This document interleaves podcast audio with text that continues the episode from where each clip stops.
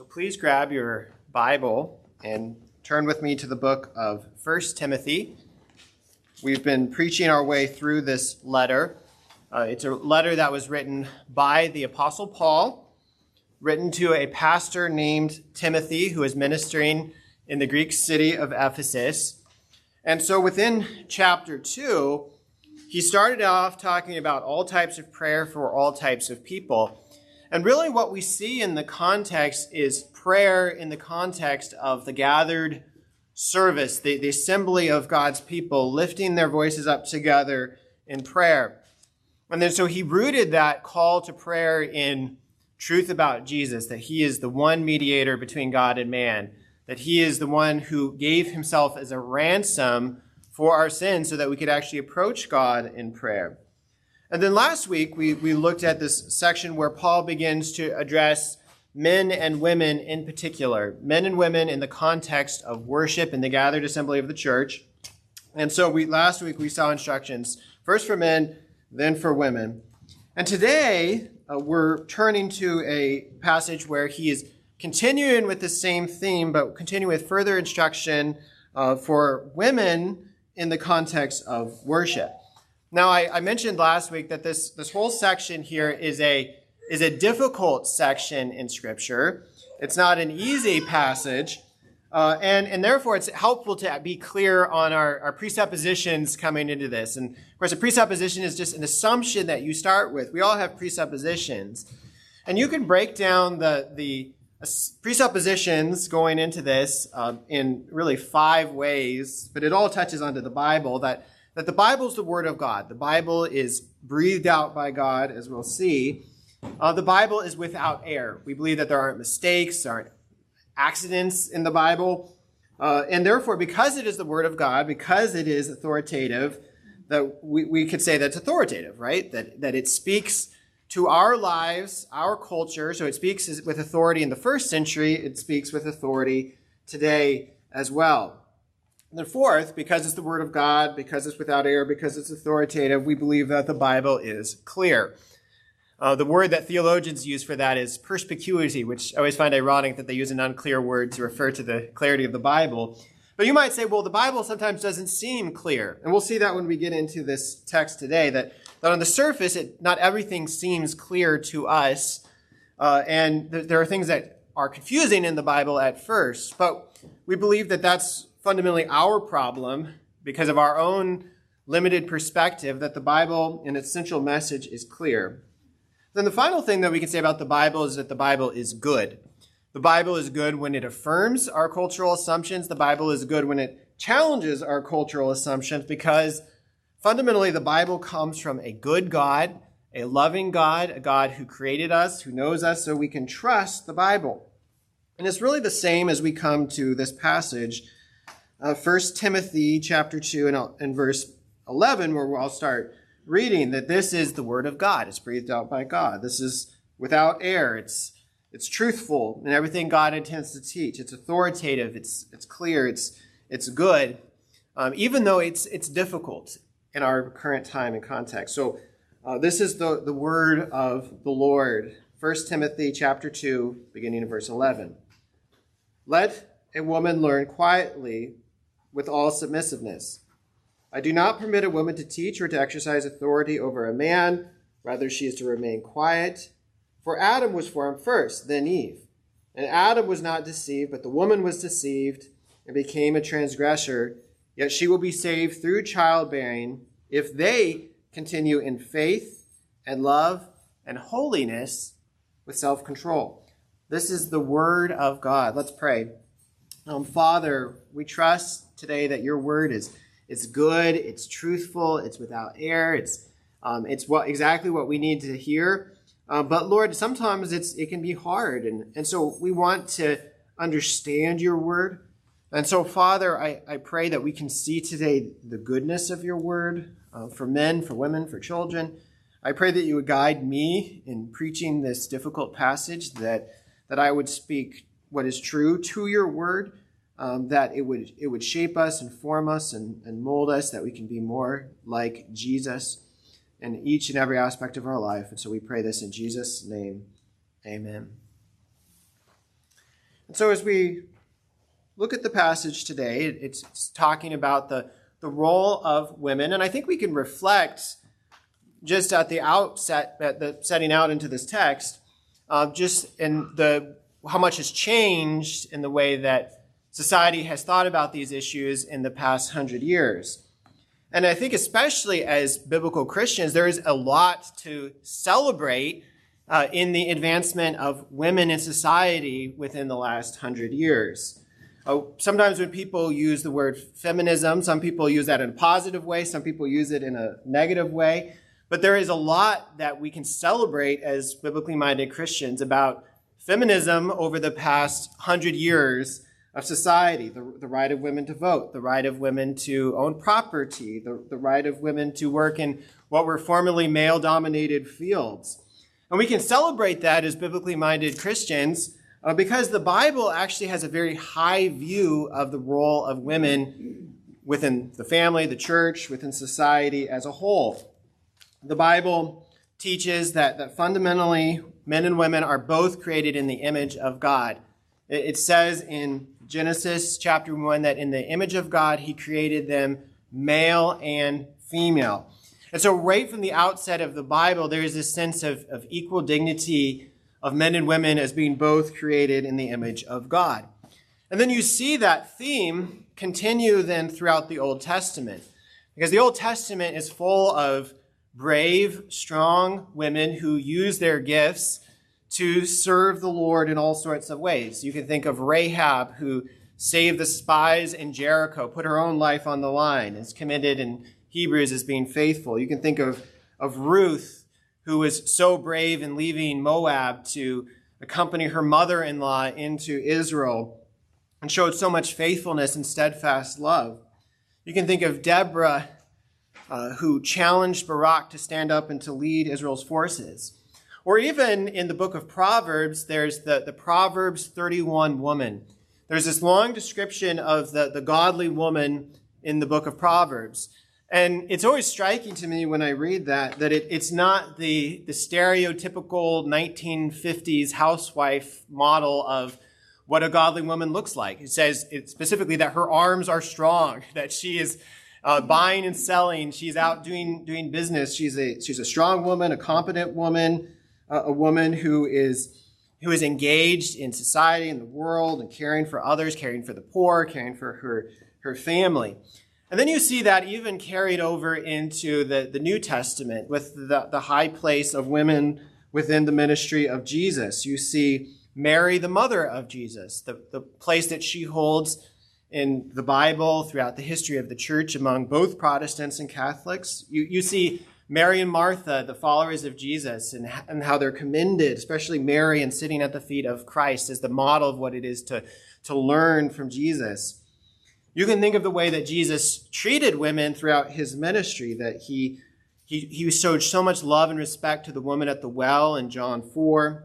You can think the woman who touched his garment was healed of the flow of blood, the woman who washed his feet with her hair and her tears, the woman caught in adultery. That over and over again, Jesus showed incredible respect to women, the great dignity of women.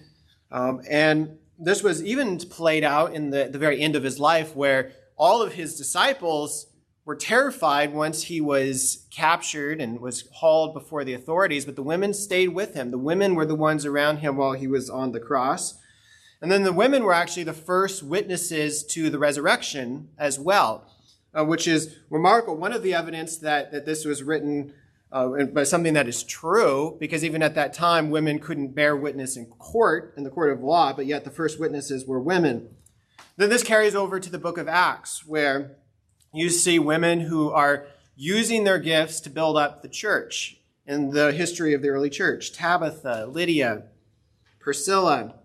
You look at the writings of Paul, Phoebe, who served the church. You see, even in the book of 2 Timothy, and so where we are looking at 1 and 2 Timothy, it talks about his mother named Eunice and his grandmother named Lois, who taught the scriptures to him, who instructed him and raised him up in the fear of the Lord. And you see that even carried into the history of the church. For instance, St. Augustine's mother, Monica, was a godly woman who prayed for him and provided for St. Augustine really the model of what it is to be a faithful Christian, what it is to follow the Lord. And so there's this place of women that has been consistent throughout the history of the church. And it's a countercultural view now. It was a countercultural view in the first century in many places in the world. So much so that Paul, who penned the same words that we're looking at today from 1 Timothy, wrote this in Galatians 3. He said, "There is neither Jew nor Greek, there is neither slave nor free, there is no male and female, for you are all one in Christ Jesus." Now, sometimes people will quote that to try to essentially nullify what we're going to look at from 1 Timothy, but it's still important to say that that's coming from the same author. This isn't a person who was holding to repressive views of his time. It says, men and women created in the image of God are equal before the Lord in dignity, that in terms of salvation, that there is no distinction at all. And so you can think about, I was mentioning how we can have a positive view in certain ways of the advancement of women in the last 100 years. And I think that it's not an accident that this elevation of the dignity of women arose in a society, in a Western society that had been shaped largely by the influence of Christianity.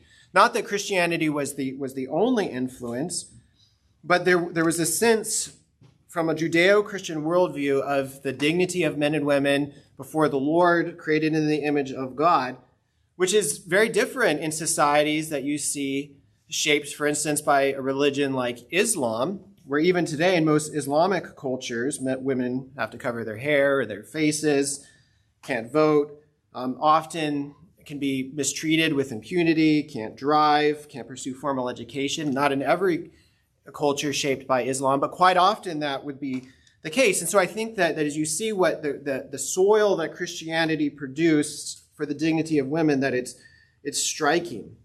And of course, that's why it was countercultural in the first century, because in the first century, in Greco-Roman society, it was a society that really said that men and women are different, both in essence and in function. And so what that means is that men and women were different in essence, where if you read a lot of Roman and Greek sources from the time of the New Testament, they would say, well, women are inferior, or they're less intelligent, or they have less dignity, therefore they have a different function in society.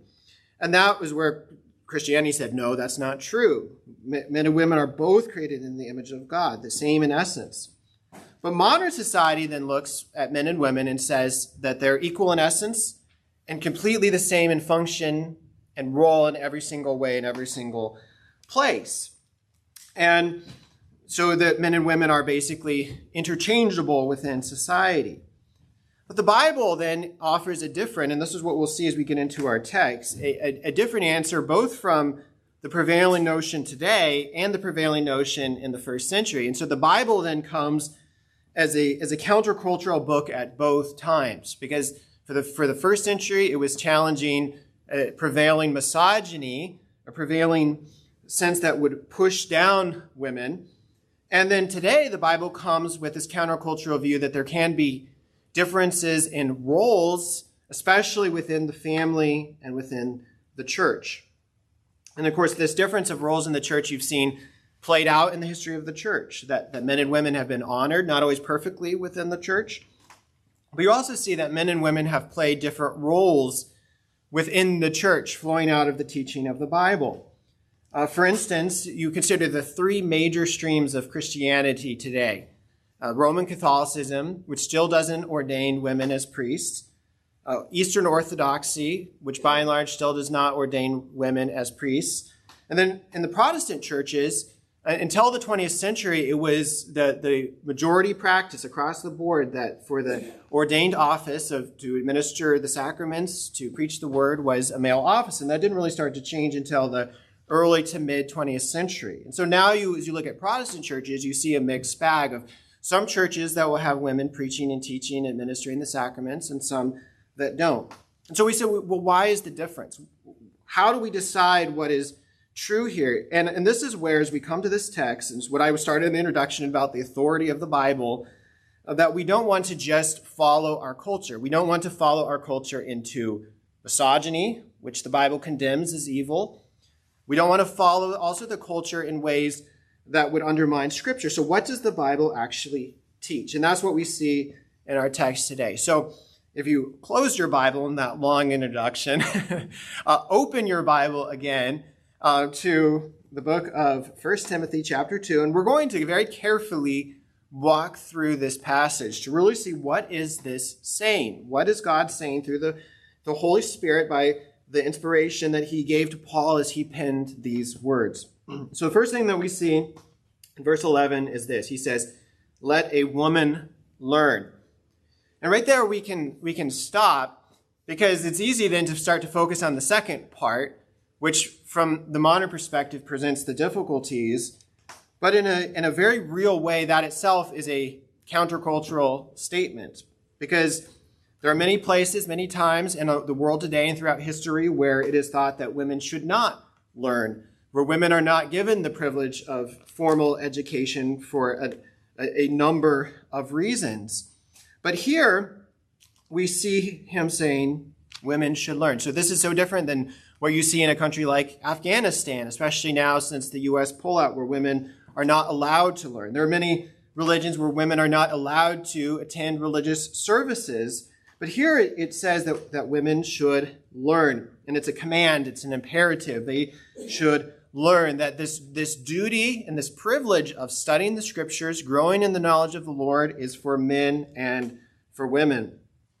And this is where I often think of Mary and her words that are recorded for us in the book of Luke. It's been pointed out by a lot of commentators that whenever Mary is speaking in Scripture, she's constantly alluding to the Old Testament Scriptures or quoting the Old Testament Scriptures, that she was clearly a woman who had learned the Scriptures, who knew the Bible forward and backward, was acquainted. And so that's for all of us to sit and to learn the Scriptures, to see that as a calling, not just for men, not just for women, because in our society, maybe it could be the opposite, where men think, well, I don't need to study, I don't need to learn, and often women are far better students of the Bible than men in modern society, but it's saying for all of us, for men, for women, we should learn. But then as the text continues, he says, "Let a woman learn," and then he says, "How?" And this is where it starts to raise questions. So he says, "Let a woman learn quietly."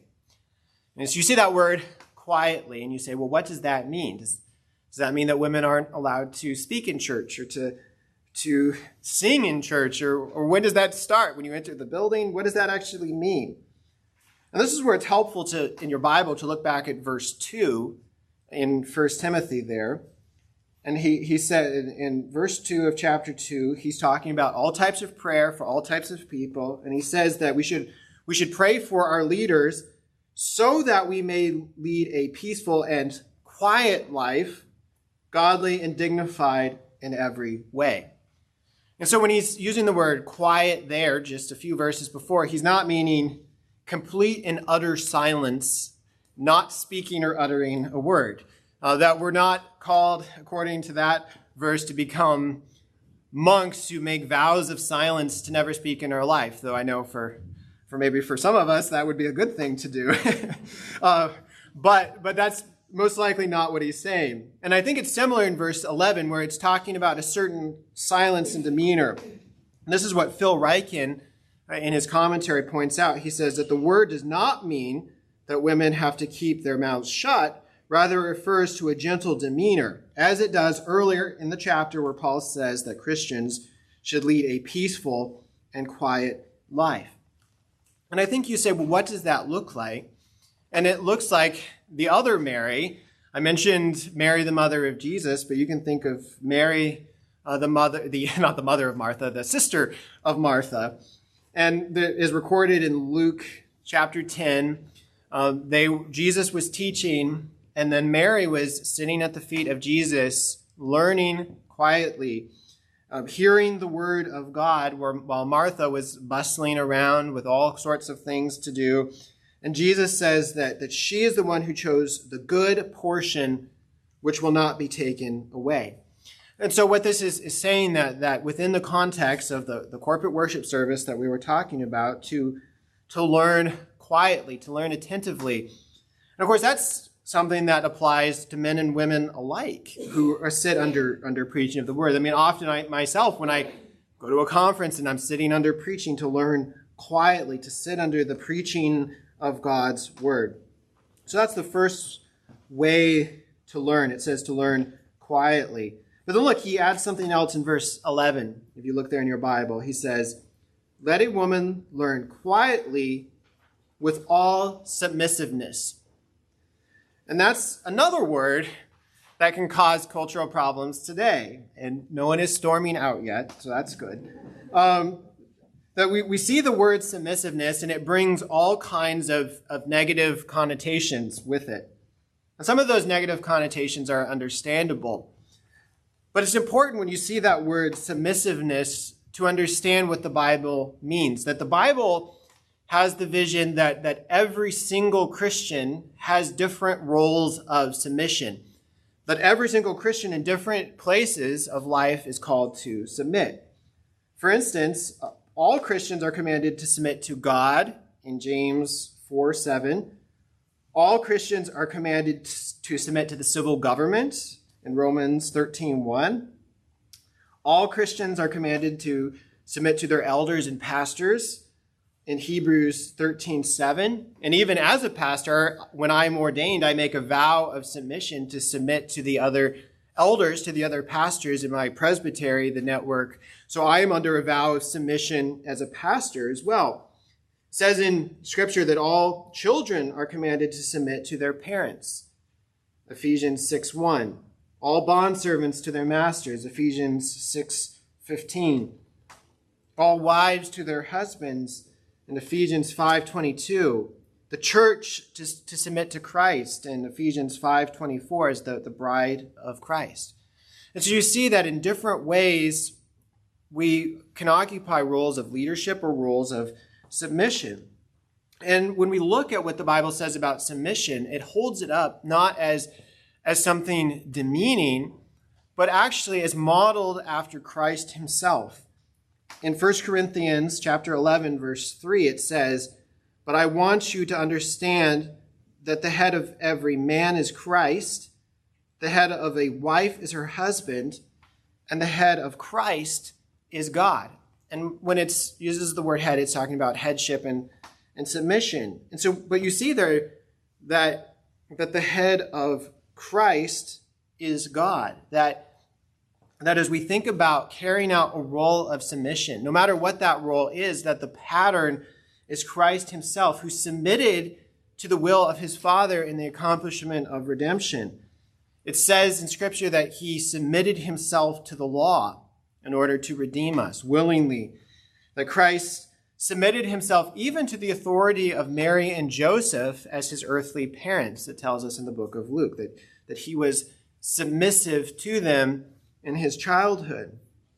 And so when we see the word submission, we're not seeing something that is shameful, but something that actually models the submission of Christ in carrying out redemption. But if Christ is then the model of submission, Christ is then also the model of leadership. Because it says in Scripture for husbands to love their wives as Christ loved us and gave himself for us. And so that the model of leadership then is this loving, self-sacrificial pattern of Christ himself. And that's why the idea of submission is never something that can be used as a weapon. It's never something that should ever be used to justify abuse. That if you ever find yourself in a situation where you are being abused, that is wrong, that is evil, and that you can seek help. You can talk to me, someone else in your life, what it looks like to get to a place of safety. That the idea of submission should never be used to endure abuse. That's not what Paul is saying. Rather, what he's saying here, when he says that women should learn in all submission, and he adds that word all, which is really If you think about it, in terms of learning the scriptures, sitting under the preaching of the word, the submission to the preaching of the word that anyone sitting under preaching is called to exemplify when we hear the preaching of the word of God on the Lord's day. But it's also how Hope Church seeks to be, that Hope Church is the bride of Christ, seeks to be a church that is in all submission, that we seek to sit, or as we take the Bible not over the Bible, saying that we're the ones who are going to decide what we want the Bible to say, what we want it to be, but as a church to have all submission to the Word of God, to receive it, to try to practice it, to live it, with letting it be the authority in our lives for all of us to learn quietly and submissively under the Word of God. And so that's verse 11 in our text. But now let's move from verse 11 to verse 12. So look there in your Bible. Paul's continuing the same argument. He says, I do not permit a woman to teach or to exercise authority over a man. Rather, she is to remain quiet. So there's that idea of quietness repeated again. So you can see then the way that verse 11 and verse 12 are working together. So he's saying positively, this is what I want you to do. I want you to learn. And then on the negative side, what not to do, not to teach or exercise authority over men.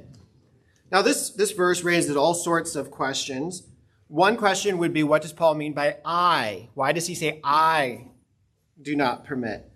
Some have said, well, maybe that's him softening what he's saying in some way. Maybe this is saying, this is my own personal opinion. I think this, but it's my own personal opinion. But I don't think that's what he means when he says I. Part of it is the way that he then will root this in the order of creation itself in verse 13 and 14. We'll get there in a moment. Also, the word permit is a very strong word in the original language. That what he's saying here is I do not permit, speaking as an apostle, as one who is speaking for Christ, under the command of Christ, speaking the word of God. So I don't think that we can soften it because he says I. But then we look at it and we say, well, he's clearly forbidding something. So no matter what your view is, I think that we can agree that there's something that he's saying not to do here. And so the question is, what is that thing? And he describes it as to teach and to exercise authority over men. And those are two words. There's one word, to teach. What's translated exercise authority is another word in the original language. They're unusual words, at least in the New Testament. So that can present some issues of understanding because it's hard to turn to other places in the New Testament to see what they mean, the word exercise authority. And so some say that, well, maybe the exercise authority means to usurp authority. That's actually the way it reads in the King James Bible, not to usurp authority over a man. And so when you read it that way, what it would seem to say is not so much the exercising of authority as usurping the authority over somebody else, that they tried to take the role. And so some have read it in that way, which again would soften a bit what he's saying.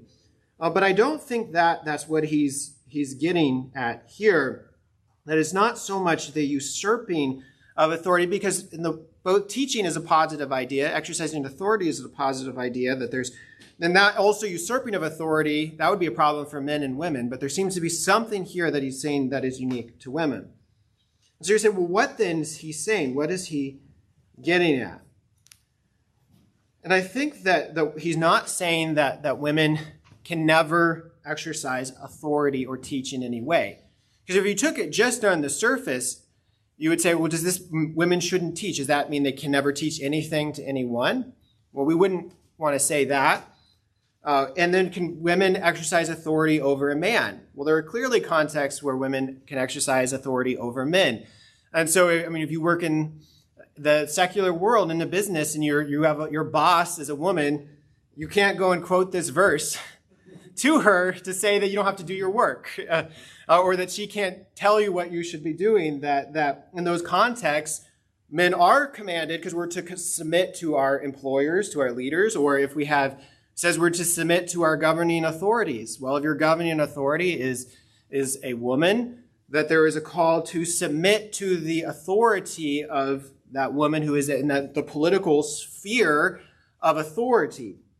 And so when Paul says he does not allow women to teach or exercise authority over men, what is the context? And the context, as we said here, is within the church.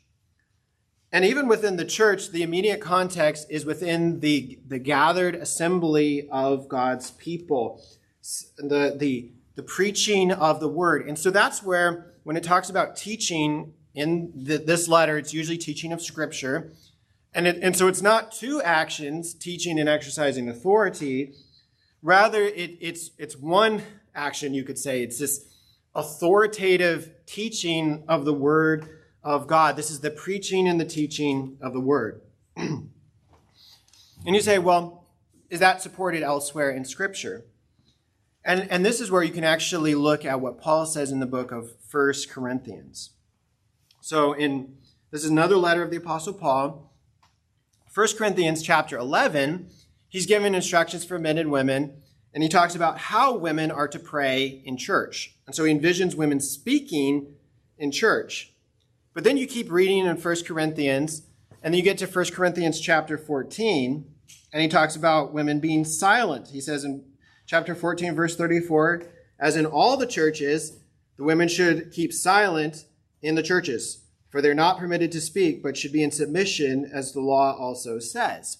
And so you look at that, whoa, that's in one book. Here he's saying, when women speak in church, this is how they should do it. Another place he's saying women should not speak in church. Is this just a contradiction in the Bible? Is this incoherent in some way? That's where, when you really look at the context in 1 Corinthians 14, where he talks about women not teaching, not speaking, that's where he's saying when people are prophesying in church, that men and women would prophesy, but when it came to the interpretation of prophecy, that he says that would be for men, and not just any man, but presumably the elders of the church who are appointed to that work. And as we pull that into our context, where the canon is closed, we have a closed scripture, that the equivalent of prophesying in our context is praying, reading scripture, but the equivalent of the interpretation of prophecy is the preaching of the word. And that's why, as we'll see then, in the very next chapter, Paul's about to go into the qualifications for elders in chapter 3. So this is in the context where he's talking about leadership within the church, and that the administration of the sacraments, the preaching of the word, the authoritative teaching is to be carried out by elders within the church who are set apart for that work. And so it's not just any leader who is called to that work, but someone who meets the qualifications of chapter 3 that we'll get into, who feels an internal call to that work, who is ordained to that work, who is examined in their views, and then called to preach. And so you say, well, what then does that look like in Hope Church as we seek to sit under the word of God ourselves?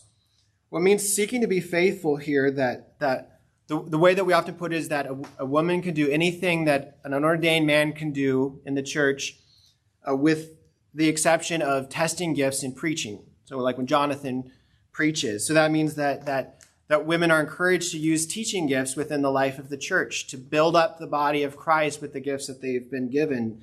Perhaps even to teach Sunday school, or to teach a Bible study, even where men are present, because I think that there's the focus in this text. What Paul's talking about is the authoritative preaching and teaching of the word. But when it comes to the preaching of the word, to the office of elder, the teaching elder, ruling elder, that according to Scripture is for men.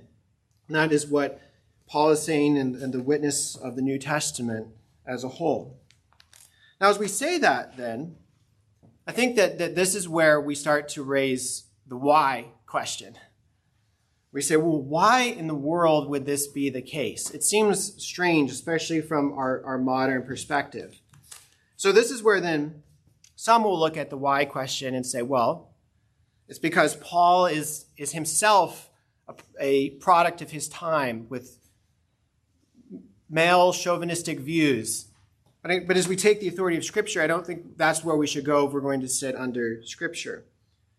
Some also will say, well, maybe Paul's just dealing with a particular problem in the life of this church at this time. Maybe there were women who were trying to usurp authority over men, as we talked about, so he's dealing with a problem, but it's not a universally applicable verse for all churches at all times.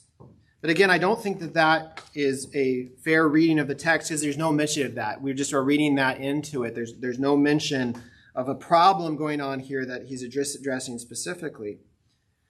Others could say that, well, maybe he's saying this because women were unable to receive formal education. He wanted an educated clergy who could read and expound the scriptures. But I don't think that's a good explanation either, because I think he would have said, let women be educated so that they can preach. Or you could say, well, maybe he accommodated the practices of the first century for the mission of the church, that there wouldn't be a stumbling block for the church in some way. But there again, Paul in the New Testament wasn't afraid to be countercultural, to push against the culture of their time. So that doesn't seem like a fair reading either. And so you say, well, why? And this is where, thankfully, Paul gives an answer. He gives the why for us in the text. So look in your Bible at verse 13. He says, for, because Adam was formed first, then Eve. And so his rationale here is rooted not in a particular unique situation at that time in the first century in that church, but he goes all the way back to the beginning of creation and appeals to the order of creation itself.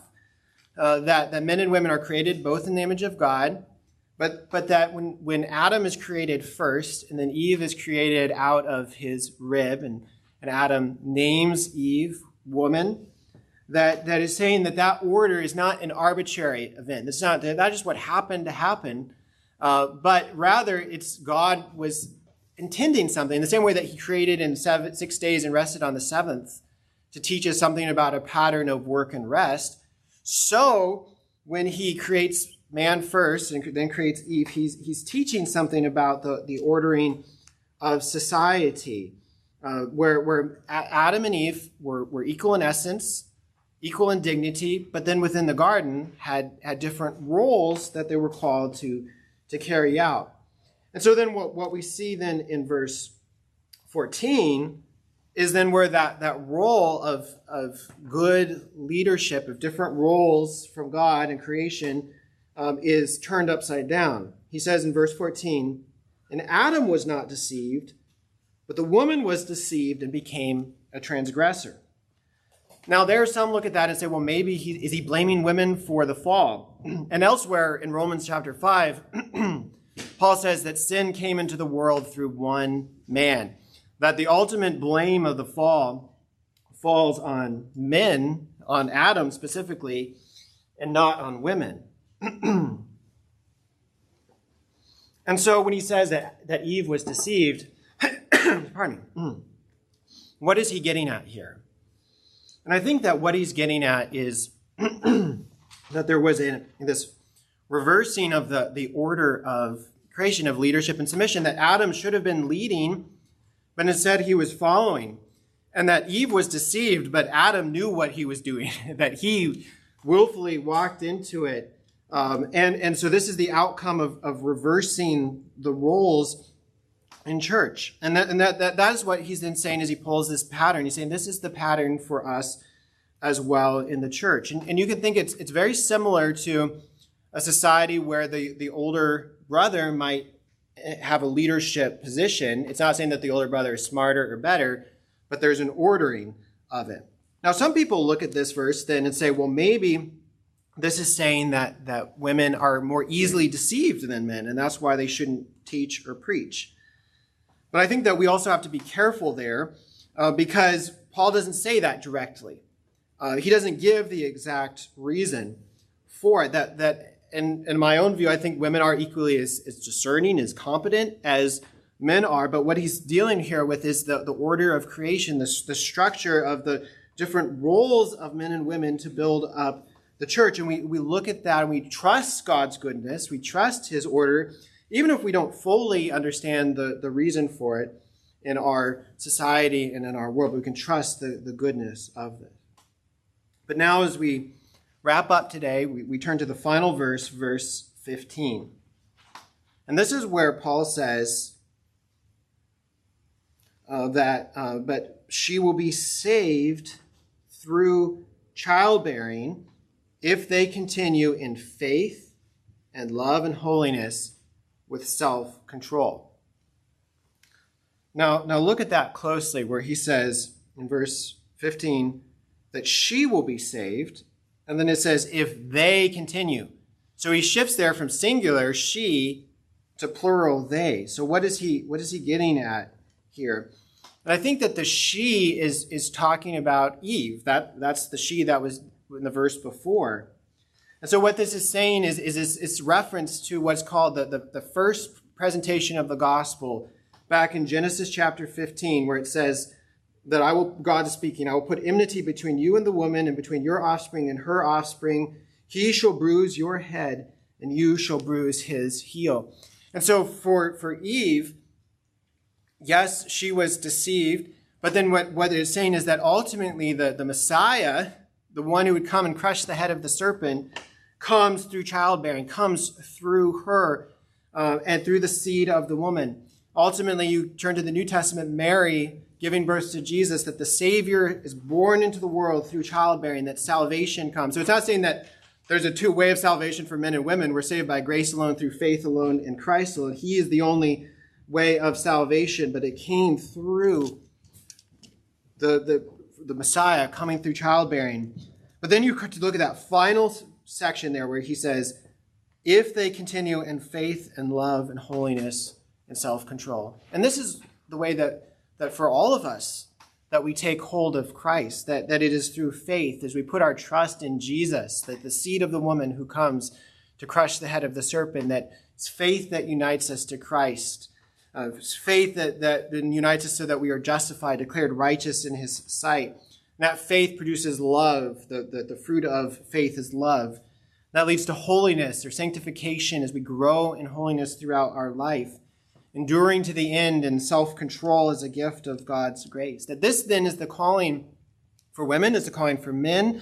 This is how we live out our faithfulness and all of our callings in the world. Even though we see different roles of men and women within the life of the church, that it's all being built up in faith and love and holiness until Christ comes again.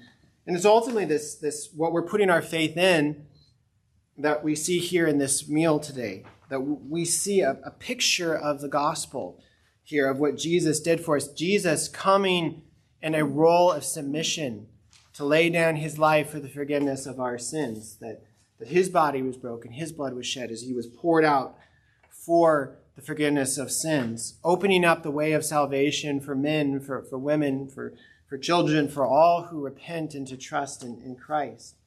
So if you're here and you've never repented and trusted in Jesus, and you come to this meal, we would encourage you to remain seated, to not come forward to take this. The Bible says that it would actually be spiritually damaging.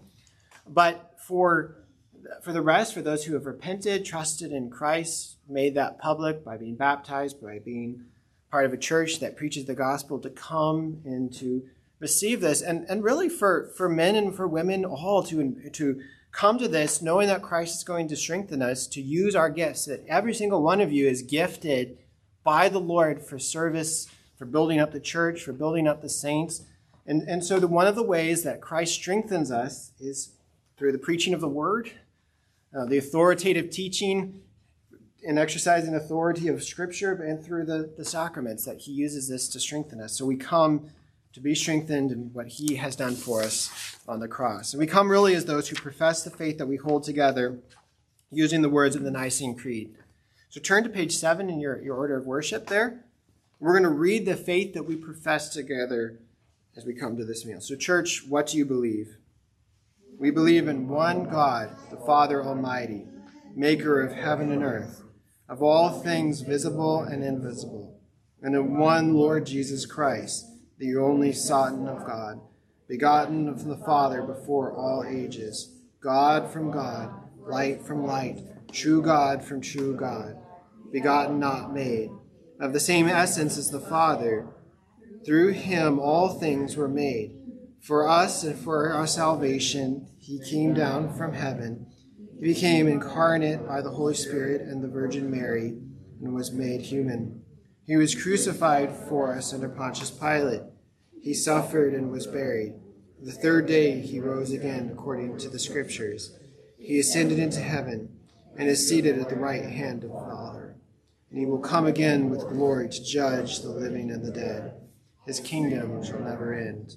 We believe in the Holy Spirit, the Lord, the giver of life, who proceeds from the Father and the Son, and with the Father and the Son is worshipped and glorified. He spoke through the prophets. We believe in one holy Catholic and Apostolic Church.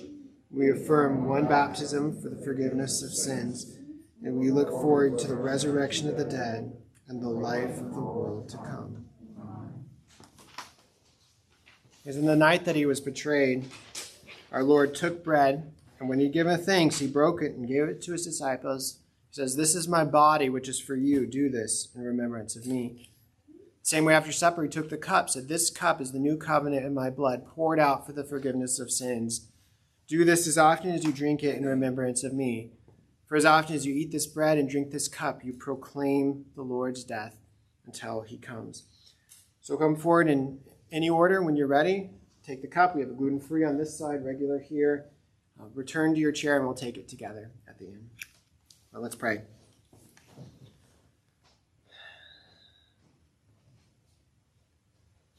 Father, we thank you for your calling in our lives. We thank you for Jesus who came and submitted himself to the law, submitted himself to your will and the accomplishment of redemption as the God-man. And Father, we pray for all of us that we can sit under your word. Lord, we pray that Hope Church, that we can be a church that shows all submissiveness to your word and the hard parts, the easy parts, the parts we like, the parts we don't, that we would see your word as good. And Lord, we thank you for the order that you have given us in society and as modeled in creation. And so, Father, we pray for faithful leadership of elders within churches to model the love and submission of Christ. And Lord, we pray for humble, faithful submission to the lawful authority in the church that you have ordained, Lord. But we pray that for all of us in our submission roles, whether it's to the civil government or to our employers or to our other aspects of our lives where we are called for this role of submission, Father, that you would give us the grace to model. And where we have places of leadership, I pray that it would be the loving, sacrificial leadership of Christ, pouring himself out for the forgiveness of our sins, and that it would be service, not a service of self, service of others. And so, Father, pray that as we come to this meal, you would use this again to strengthen us in your faithfulness. We pray in Jesus' name. Amen.